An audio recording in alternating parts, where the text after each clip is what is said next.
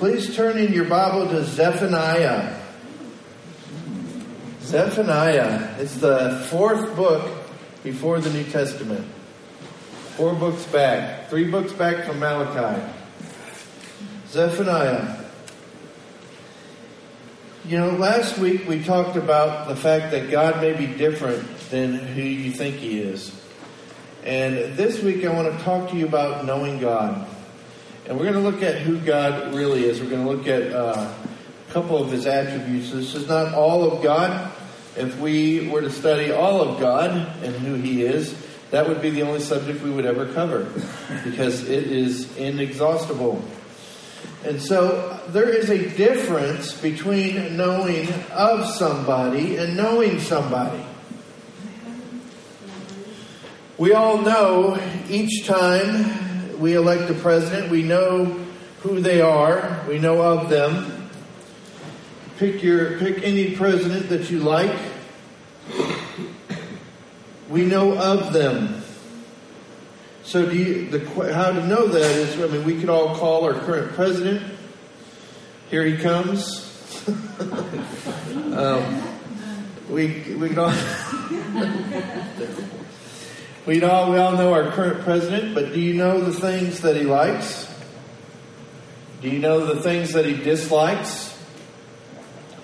Do you know the things that are fears for him? Do you know the ideas that he has or the opinions? And we would all say we know some of them, right? Because that's how we elect somebody. But knowing somebody is different. Think of your spouse or your parent or your child and ask yourself the same questions. Do you know the things they like? The things they dislike? Their fears? ideas and opinions. And we would know it's more of an intimate know. And I think what goes on in our Christian journey is we more know of God than knowing God. We know the things of God, we know things about God rather than knowing Him. What causes His heart to beat, how He actually responds to us. Who is, who is He really? We talk about him from more of a mechanical standpoint instead of more of a relationship standpoint. When we talk about the compassion and the love of God, we assign the we assign those attributes, yes. But we don't talk about the emotion that God has for us. We're going to look at a little bit of that today as we walk through our verses. As we look at knowing God, we're going to see a description of Him. We're going to see His mercy, and then we're going to see His grace. And we're going to gain an insight into a little bit of who God is, hopefully, this morning. We begin, let's begin with prayer. Father, thank you so much for this time that we have to dive into your word together. And Father, I pray that as we depart from here today, that we'll not have more facts about you, but that we will come to a more intimate understanding of who you are. And Father, we know that you're not a distant God who started this thing and kind of got the ball rolling. You're not a God that's just there to give us a job description and marching orders. But you're God in relationship with us, an actual relationship, not just talking of one because we're related to you through the shed blood of your Son. And so, Father, I pray today that the, the distance that we've created by definition will be stripped away to more of an intimate heart relationship. And so I thank you for these moments we have to walk through your word. And we pray this together in Jesus' name. Amen. Amen. Has anyone ever, we're going to look at a description of God. Has anyone ever said or done something where you've said to yourself, that is completely out of character? You ever been in that situation? Where somebody did something or said something, you go, man, that is completely out of character. Have you ever considered that maybe your view of them was out of character? Maybe that wasn't out of character for them. Maybe our view of them was out of character. And so I would challenge you with that this morning as we begin to dive into these verses about God. Because it may be that as we walk through this, you may say, well, that's not how I know God. That's not what I've seen. Maybe what you think and what you see is out of character for who God is. And so we're going to start in Zephaniah chapter 3 and verse 17. The Lord your God is in your midst, a victorious warrior. He will exult over you with joy. He will be quiet in his love. He will rejoice over you with shouts of joy.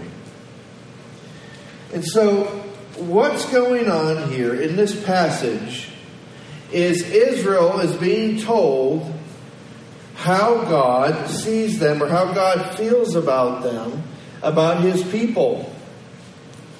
And as we know that we were at, we were grafted in, we learned that in the New Testament. And so God does the same thing with us today. We learn essentially five things from this one passage. We learn that He's in our midst, He's not absent. He is present with us. You ever felt like God is far away or you can't find Him? or your prayers are just going unanswered. You're like, God, where are you? Anybody ever prayed that prayer? God, where are you? I prayed it. He's not some distant God off in heaven sitting on his throne going, Boy, I hope they figure it out. Good luck. Go and be well. We kind of see God in a way like that, like he's distance because we think, how could he care about us? And we'll explore that a little bit. And so he's actually in our midst. And the Bible says where two or three are gathered in my name, there he's with you. But it also said when there's only one, that I am in them and they are in me, and there's no separation. And so you cannot escape the very presence of God. That's how much He wants to be with you.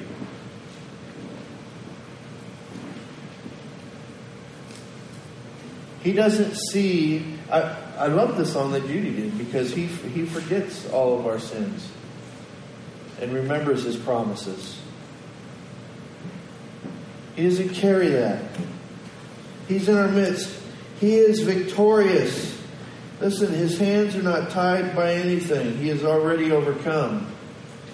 The problem with us is we look at things in our life and we go, well, how come God didn't do that? Right?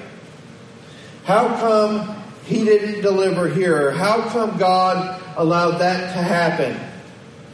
Couldn't God have stopped it? That what we say? We lose a loved one, somebody gets sick, and we go, we go, we start assigning distance to God.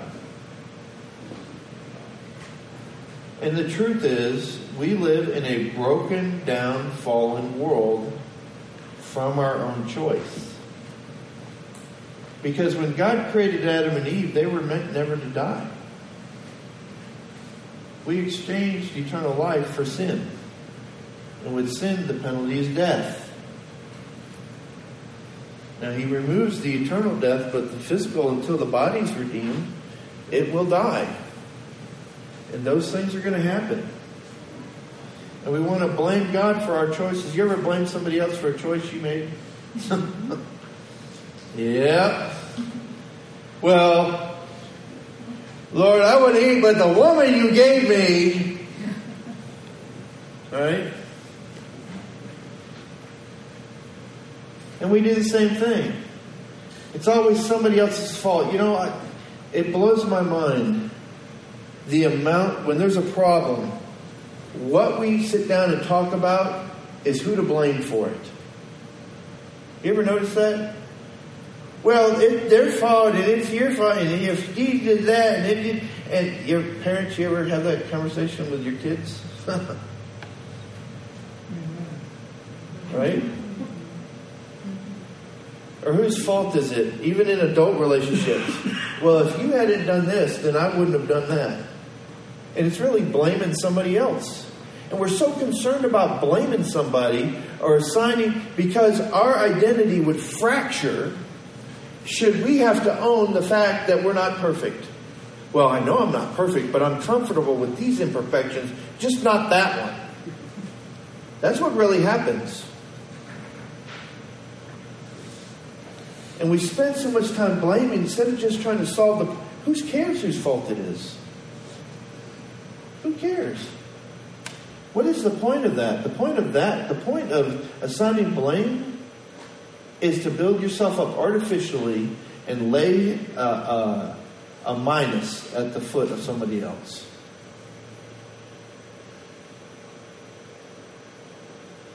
And we have to be careful that we don't blame God because that's exactly what we do. We're so used to it, we do it without thinking.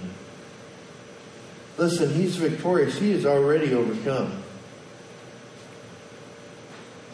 And this is the God who wants to be with you all the time. So he goes on and he says this He exults over you with joy. How many of you use the word exult in your everyday conversation? Is that a common word that we use?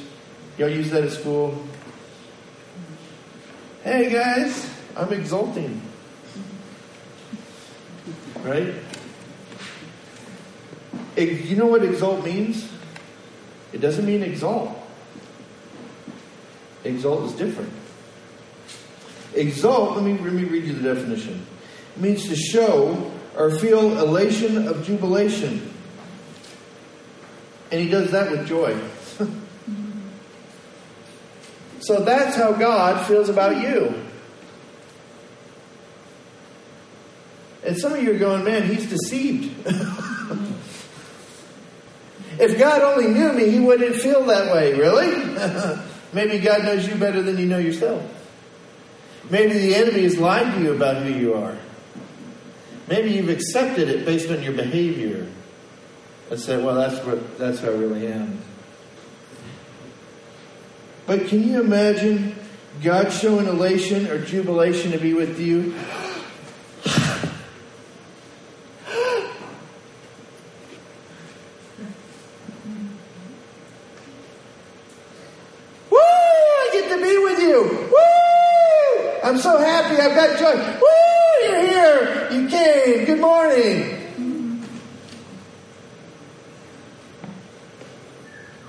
does anybody picture God that way?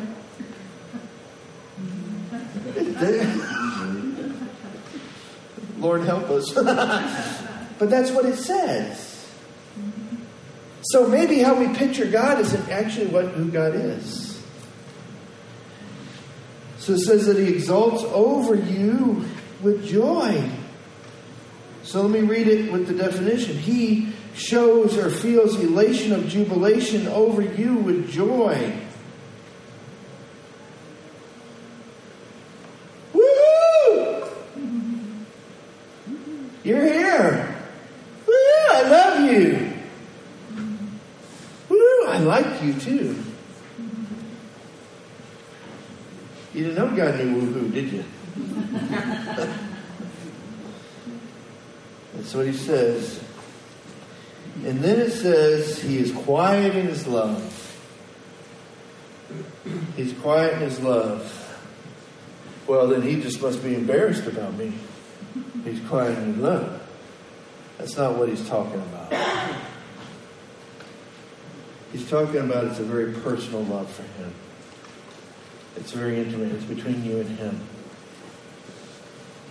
It's a genuine heart intimate love. It's a personal, real relationship with you, not just one that shows out.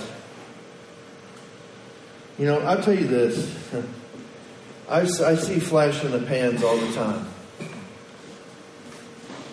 This is awesome. This is, and then the next thing comes along, and now that's awesome, right? But someone who's very steady and takes their time and looks and works their way through things is going to be more rock solid and more dependable than somebody who responds on emotion. And God's love for us is intentional, it's quiet, and it's meant for you. And then he says, and he even proves what I was doing a minute ago, he rejoices over us with shouts of joy. Yes! Yes! God is shouting in heaven about you. Not at you.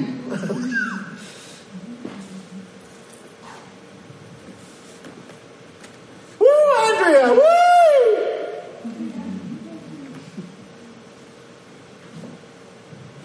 Andrea's hoping that nobody. She's the one over there in the corner, turning red. See? Oh, there. Everybody look.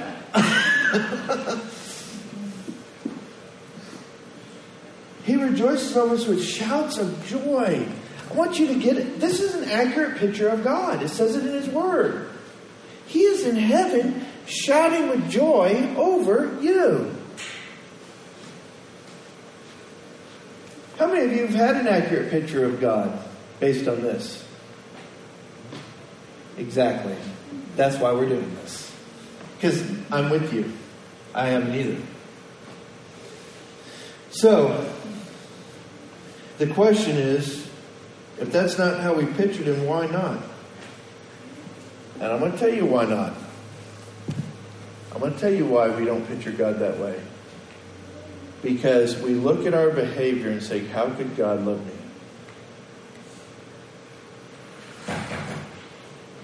I'm the only one who knows what I think.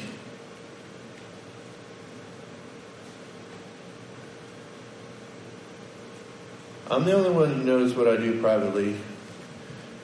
I'm the only one who knows certain things about myself. Well, is that a true statement? Thank you. No, it's not. Because God knows everything you think, He knows everything you do. But we think it's private and to ourselves. And so we say to ourselves, man, how could God really feel that way? Well, because God loves us and He is love and He forgives, and we're so glad for that. But His commitment to us is 100%, it's not half. And so we see this description of God rejoicing and being with us and what that isn't that a picture of a relationship, really? Have you ever met somebody that's newly in love? It's almost like, you know, because they're like all googly eyed, and you're like, please stop doing that.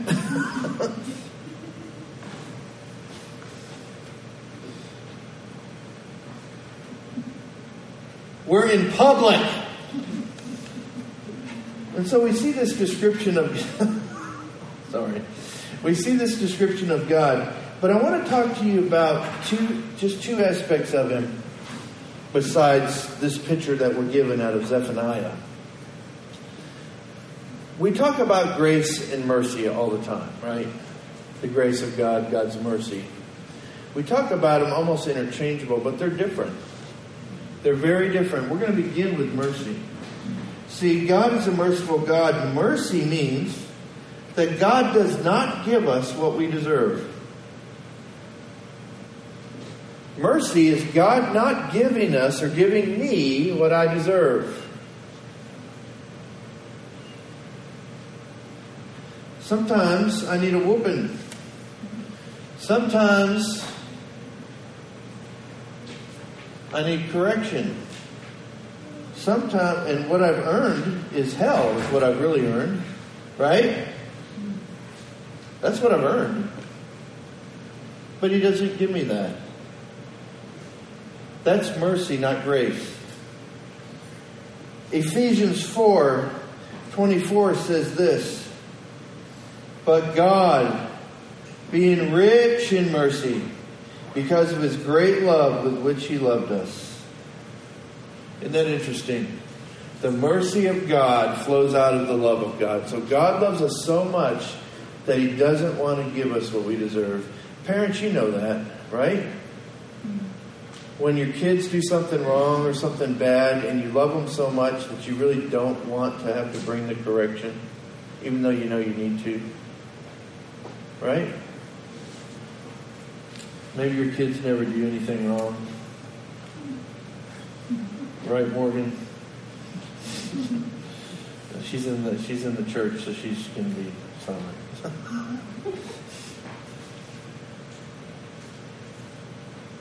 but he's rich in mercy. Listen, the long suffering and forgiving, uh, uh, long suffering and forgiving God is mercy, is attributes to Him, and His mercy flows out of that. And so His love for us motivates Him to not give us what we deserve. Man, we haven't even gotten to forgiveness yet. It flows, it's part of it for sure. But the mercy of God says, man, I'm not going to give you what you deserve. You ever thought, man, I hope they get what they deserve? You ever heard, had that thought when somebody was ugly to you? Somebody was nasty, you had it run through your mind? We're not demonstrating the mind of Christ when we do that.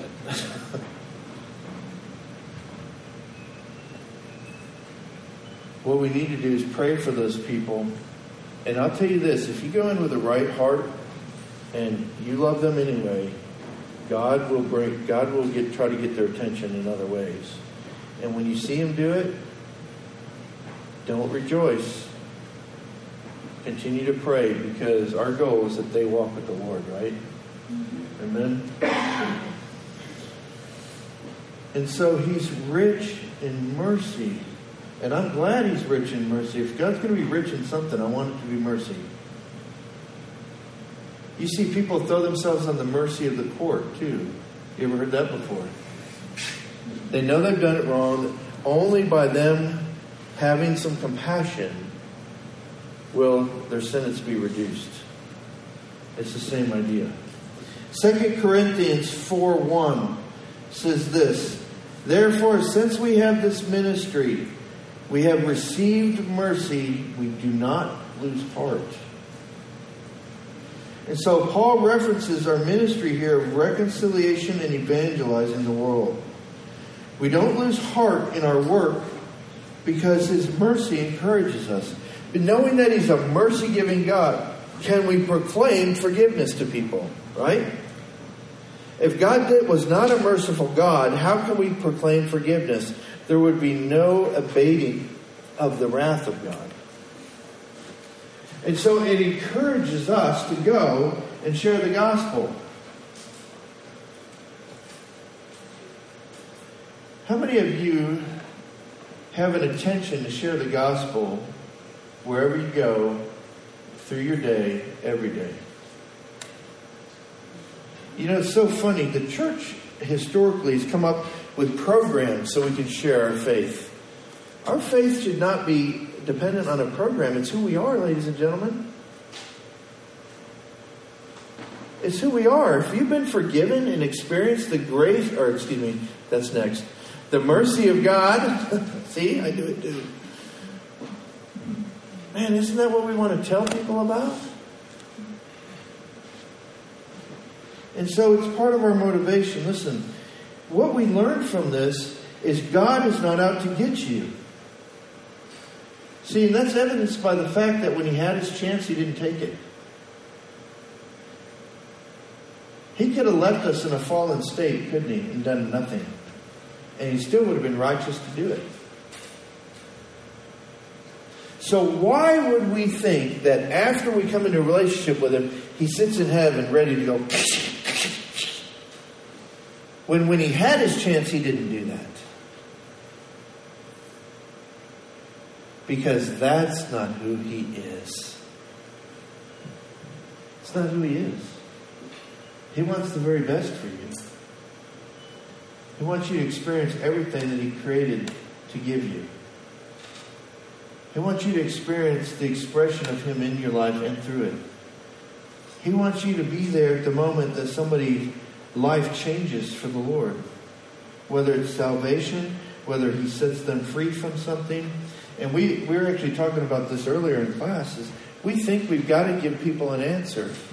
Listen, I want you to know this 95% of the people already know the answer. Have you ever gone and asked somebody for help, but you kind of really knew what the answer was, you just didn't want to do it? Anybody ever do that except me? somebody make me feel better. They kind of already know. And so sometimes it just means being there to know that they're loved and they have this freedom to be able to do that. And that somebody's going to be there. They're not going to be alone as they go forward. So he's, he's actively demonstrating mercy. But he's not just a merciful God, he's a God of grace. See, God is, he's, these terms are very different when you get into grace. Where mercy is not giving us what we deserve, grace is giving us what we don't deserve. It's like if I was going down Heidi Lane at 80 miles an hour and the police officer pulls me over. Mercy is not giving me a ticket, grace is giving me a cupcake. Right? You follow me? It's a good illustration of grace and mercy. So, mercy. So, what does God give us as an expression of His grace? What does He actually give? Because grace is not earned. I didn't earn that cupcake. It's not something we earn. Grace can't be earned by definition. It's receiving what we have not earned. And so, what has God given us? John 3 16 and 17. He gave us his son. Oh, I'm sorry. He gave us his son and eternal life. Watch this. John 3 16 and 17. For God so loved the world that he gave his only begotten Son, that whosoever believes in him shall not perish, but have eternal life. For God did not send the Son into the world to judge the world, but that the world might be saved through him. He didn't come to judge the world, he actually came to be judged for the world. Right? Mm-hmm. And so we're given eternal life through him. That's a pretty big gift. How do you earn eternal life? That's part of grace. That's what God gives us. And even greater than that, He gives us His Son. God gave us His Son. That alone should blow you away. But does it stop there? John 10 10. The thief comes only to steal, kill, and destroy. I came that they may have life and have it abundantly. See, the life, the eternal life He gives us, is not just, oh, I made it, I get to go to heaven when I die.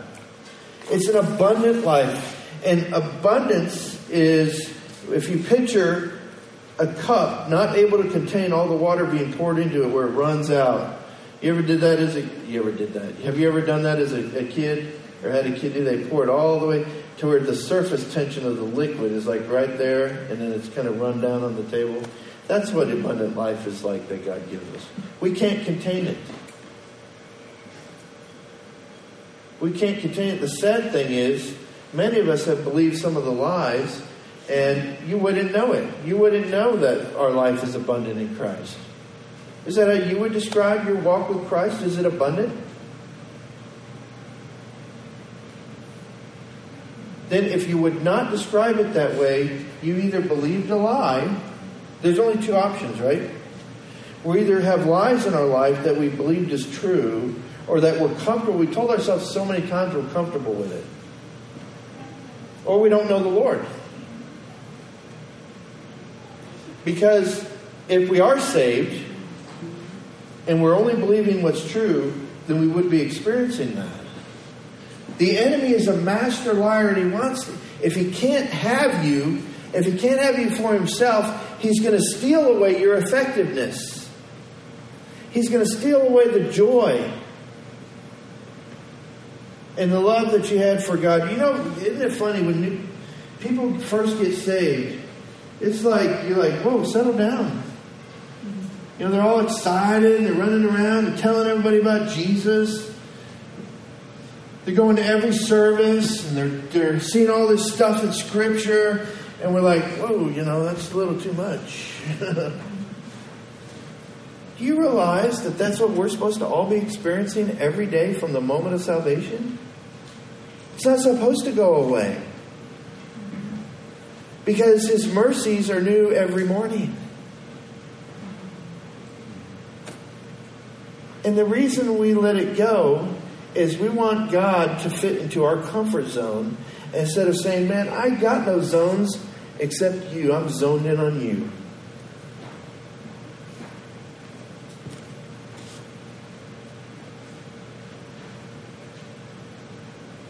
He gives us a.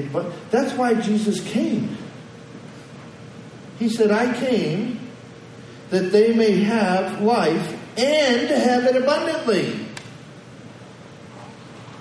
And we're going when we get when we wrap up this series, we're going to end up in John 15.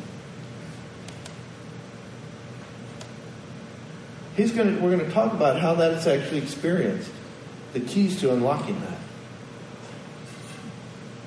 Romans 4 5 says this But to the one who does not work but believes in him who justifies the ungodly, his faith is credited as righteousness. He gives us righteousness. You don't do it on your own. If you do, that's self righteousness. The only righteousness he accepts is his. And so that's a gift. That's the grace of God to give us righteousness so that we can therefore stand in his very presence. Because I can't do it on my own. I can only do it based upon him. 2 Corinthians 5:17 Therefore if anyone is Christ he's a new creature old things are passed away behold new things have come he makes us a new creation in Christ. We hear that all the time. I hear people quote that all the time. You, see, you can buy it on plaques. You can buy it on all these other things at Lifeway you're a new creation in Christ. Old thing that's all dead and you know you need to thank you Jesus. And we go that's so wonderful but we never appropriate it. Because we hear the same tapes. The enemy is good at pushing rewind. And for those of you who don't know what a tape is, you have to go to the museum to see it anymore. I remember when I put a tape deck in my car. I removed the big eight track tape deck and put in the little cassette tape deck. Some of you remember, how many of you remember when you put an eight track in your car? Mm-hmm. Look at that. How many of you remember car radios was just AM FM? Right? How many of you know what a typewriter is? Just checking. Terry and I were laughing one day because she was at work and there was she was at work and there was something that came up and they had to use a typewriter for that and there was a, a, a new hire young person there asked, "What's a typewriter?" but they didn't grow up with it. They just didn't, they didn't have that reference, and so we just—it's funny what we grow up with. And so we, uh, he's made us a new creation, folks. How did I get on typewriter? Uh, he's made us a new creation in Christ, and so we have to listen, accept that. Oh, the old stuff, the old stuff that, that we listen to about how to get along and how to make it and, and how God really is, and all, if it doesn't line up with the book, it's wrong. Amen? And the hardest thing to let go of is something that we've held on to for such a long time. Even when it's wrong. Even when we know it's not right for us. Even when we know it's not healthy. We keep on holding. And I think part of it is we don't want to call that part of our life a failure. So we hold it. Because if we admit that we shouldn't have been holding it in the first place, we have to admit that all that time was wasted. And I want you to, I want to tell you something. Any time you spend, whether it's 20 years or one day, that causes you to learn something is not wasted time. The enemy would like to do that to keep you trapped. That's the pin in the chain. He goes, Well, you're going to waste all that time. And he slides this pin down in and tries to anchor you to things you shouldn't be, you're already not anchored to. Because Jesus said, If I've set you free, you're free indeed. And so I'm already free over here. And he goes, Well, Mark, but what about this? This has been there forever. And he slips that thing down in there. And I go, yeah, it has been. And I can't get away because I believe the lie. You can't make it without this. You're addicted to it. What's a physical addiction? You know, did you guys know that Christians have physical addictions? Too? You know why? This one's really relatively easy. Our body's unredeemed. Physical addictions, cake and things.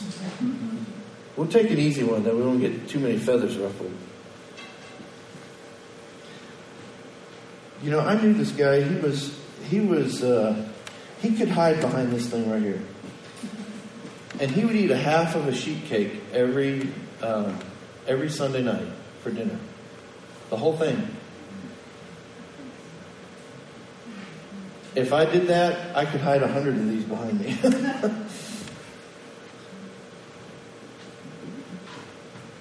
but we, and we believe that we love things that are not of God. Yeah, but how can I give that up? I love it. Let me tell you something. That phrase in your mind is not scriptural. You cannot love the things of the world and love God also. It says it. So the fact that the enemy's caused you to believe that is an evidence that he's working. Listen, do you guys realize the enemy wants to destroy you? Do you realize that he wants to keep you from being everything God called you to be? Do you realize that if he can't have you, he's going to try and destroy your testimony or keep you from sharing? He uses everything in his power to do that. You are a new creation in Christ. And you know what? Every bit of this, his son, eternal life, abundant life, righteousness, new creation are all undeserved. That's what grace is about. 2 Peter 1 3. Seeing that his divine power has granted to us everything pertaining to life and godliness through the true knowledge of him who called us by his own glory and excellence. See, he gave us everything that we need for life and godliness. Everything. Well, if God would just do this, you ever said that? If God would just do that, then I would do this. If God would give me this ability, or if God would do this, if He would remove that, then I'd be fine. And why am I still weak in this area? Why do I still have these problems? Why do I still struggle with this sin? Why, why, why, why? Sounds like a baby crying, right? Why, why, why, why? Instead of just embracing Him saying, Look, I am what you made me to be. I am who I am. I am what your word says I am. I accept that, whatever that is, in the fullness of that, and I will march based upon that because you are God, you are on the throne, I am not, and I am delighted to be in a relationship with you.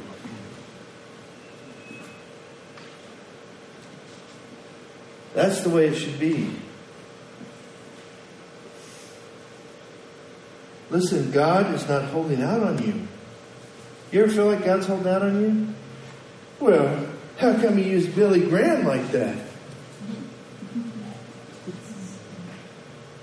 How come you use so and so?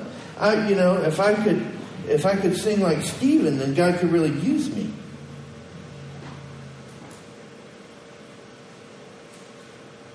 Or if I could preach like Adrian Rogers. You know, does anybody know who Adrian Rogers? Oh wow, one.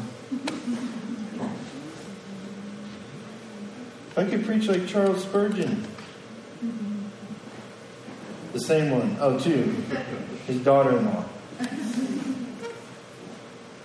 You know who Dwight Moody is? Anybody? Do you know Dwight Moody used to throw up before he preached? He'd go lay out in the back behind the church and vomit before he preached because he was so nervous. That's a true story. There's a couple other true stories about him that be uh, mind blowing. But listen, he gave us everything undeserved. God is not holding out on us. We need to start tapping into all that God gave us by his grace. Discover the blessings that have come into your life through, and we think blessings are good things. How many of you have ever gotten a splinter, a big bad splinter? Anybody? Yeah. When you pulled it out, how many of you put your hands up? I want you to leave your hands up. If you pulled it out, when you pulled it out, it hurt. Was that a blessing that it came out though? So there's something that hurt that was a blessing. There you go. Blessings aren't always a check in the mail or a promotion. Sometimes blessings hurt, but they're good for us in the end. I used to call those spiritual owies when God comes in and He points something out. But because God points it out, even though it hurts, it doesn't hurt like it should. Because God just knows how to do that. You know what I'm talking about?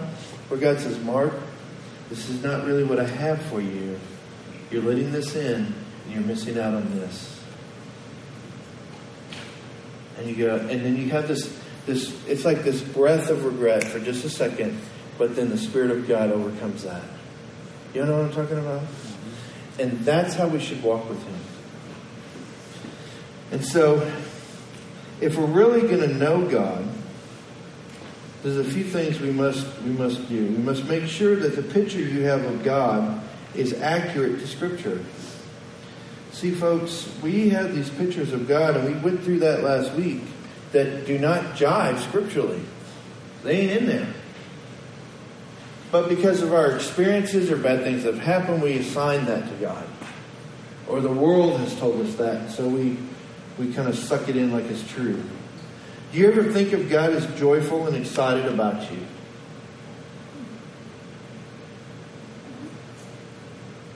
It's hard for some of you, isn't it, to, to take that and go, yeah, God would be about me. You know, there's one that actually says that he twirls over us. I'm not going to do that. I'll leave that to God. He twirls over you. He's not too early, but he, he twirls over you. He's twirling. And so, we ought to change how we think. If we're going to really know God, we cannot let the enemy put condemnation on us for what God has already forgiven. Man, oh man. If you only know what I did 20 years ago, if you only know what I did 10 minutes ago, if you only know what I said, you ever said something you wouldn't say in here?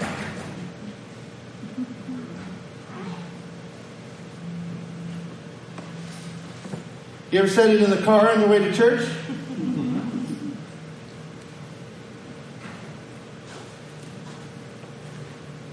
How could God? You know that voice that comes in and says, What a terrible person you're. How could you do that and still claim to be a Christian? That ain't the voice of God. And I'm going to tell you something, it ain't your voice either, but it sounds like it. Romans 8 1 tells us that you don't have that one. That there is therefore no condemnation to those who are in Christ Jesus. Ooh, isn't that great? So we can go ahead and fill that in for him. Let's go ahead and condemn ourselves. Oh, I'm terrible. I'm such a bad. You know, and and there's a there was a movement. It was it was. they would call it piety, and it was basically well. I'm so bad, and I'm so terrible, and I'm so this, and I'm so that, that we just because, and that makes us humble to admit that. No, it doesn't. It makes you deluded. The Bible says that once you come into in a relationship with Christ, you're a saint. You're godly in Christ Jesus. You're a joint heir with Christ. All your sins are forgiven from birth to death. You have brand new life, and it's an abundant life in Him. We're separated from the old man, and we're given a brand new spirit. Well, why does it tell me to put it to death? Because there are residual effects upon our mind that has to be renewed based on Romans 12 so that we can walk with God. Listen, humility is not saying how bad you are. Humility is submitting ourselves to what God has said. That's what humility is. And so don't let the enemy put condemnations, condemnation on you. Many Christians live their life under that cloud. And you know what? Some of them apply those same emotions to God because they figure that if they feel that way about themselves, then He must feel that way about them too. Let me tell you something. You ever had? Have you ever said to yourself, or had anybody say this? Well, God can forgive, but I can't. I can. I can't forgive myself. You ever had a friend say that to you? Let me. I'm gonna. I'm gonna be a little forward here, okay? How dare you have a higher level of forgiveness than God has? What an arrogant position that is. If God can forgive it, we can easily forgive it. We do not have a higher grade of forgiveness than God does. So be careful assigning your emotions to God. It's time to let that go and believe God at His Word. Three, realize that your salvation is much more than forgiveness in heaven. See, God invests in you. But you know, we see that picture in the Bible about the 10, the 5, and the 1 talent. How many of you aspire to be the 1 talent? Anybody? Huh? Nobody. How many of you want to be the 5? How many of us want to be the 10 talents? The guy with 10 went out and got 10 more. We all want to be used. But to be used, we've got to be available. We've got to be willing. We have to say yes and we have to show up. And so we have to embrace the investment that God has placed in us. Well, I know I'm kind of good at, uh, here's one. Well, he's so good at evangelism or he's so good at, at teaching. He's, I'm just good at math. Love math, but how could, listen, there's accounting that goes with church work. There's people out there struggling today uh, with budgets and things that are really struggling. That if somebody that understood that could help them. We've actually been. It was. It's so funny. Here we are. We were just talking about offering the Dave Ramsey course. I'm going to tell you, the Dave Ramsey course changed my life completely. Terry and I, and I, this is just a little snippet, but Terry and I, in about three or four months, paid off seven bills just by selling all the stuff we were storing. There's other people in here with a Dave Ramsey testimony. You go, well, how could God use me? Would it be a blessing to you if you were completely free of debt and somebody could show you how to do that? Wouldn't that be a blessing? What if your house was paid off? What could you do for God with the money that He gives you? Some of you were thinking beach house in Maui. If God, listen, if God leads you to buy a beach house in Maui, then by all means do it and call me and I'll go keep it for you. it's terrible. So listen. Interact with Him and be transparent with God. God may be totally different than you think. How many of you seen a different picture of God today than you've had in your mind of who He is? Anybody? Mm-hmm. Me too, as I walk through the. It's amazing how Scripture shows us that. You know, I got interested in this question. And just bear with me because there's stuff going on today that we wouldn't agree with, that was going on in the past. Um, how many of you are familiar with the show Family Feud? Everybody seen that? Remember Richard Dawson? They talked about all the people he had kissed, all the women he had kissed in his whole life, and and now we look at that as as kind of surly and kind of out of step. Does anybody here know why he did that? I found an interview. I found I looked for it. I found this interview of him. See, we've already cast him in that role, right? We cast him in that view, like that was inappropriate. But you got to understand the time he was being interviewed by this by this uh, person, and he talks about that. And he said they asked him where it came from, and he said, "When I was a boy growing up, my grandma, when I would get nervous or afraid or scared or struggling with something, she would give me a kiss. And it was to give me confidence, and I felt better when she did it. Well, he was on a show one day, and this contestant whispered in his ear that she was petrified. So he leaned over and gave her a kiss, and she answered the question and actually won the money. Mm-hmm. And so he did that as a gift, trying to help people. But it's being reportrayed today as something that was out of line. And I think we have to do some of the same things with God. We have this image of Him, and the enemy would like to reportray that as something different than what it really is. And because we're comfortable, we're all comfortable saying that's not appropriate today. We start applying those things to God. And we don't walk in the truth of who He is. I thought it was enlightening to listen to him share that. You have to go find it. There's, it's actually a YouTube video of interviews with Richard Dawson. Where, where he talks about that. Listen, we, we have to know who God truly is to understand what he does. We have to know who he is to understand what he does. Otherwise, we're going to have a misconception of who God is. And so, prejudging him by your own set of rules does not provide accuracy just because it makes sense to you. Well, this makes sense to me, so that must be true. Just because it makes sense to you, don't mean it's true.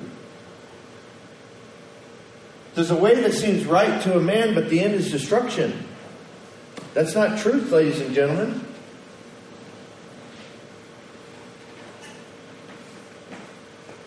We are commanded to worship Him in spirit and in truth. And if we don't embrace what's true because His Word says it, then what are we doing? I want you to have the opportunity to see the power of God unleashed in your heart, in your life, and in the people's lives around you because they know you. And the only way to do that is for you to really understand who God is and who you are.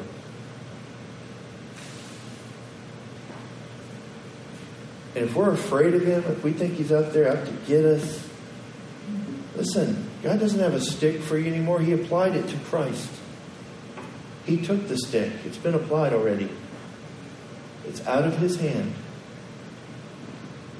His arms are open with love, pouring mercy and grace, and he's twirling over you, and he's shouting because of you. We shout because of each other sometimes.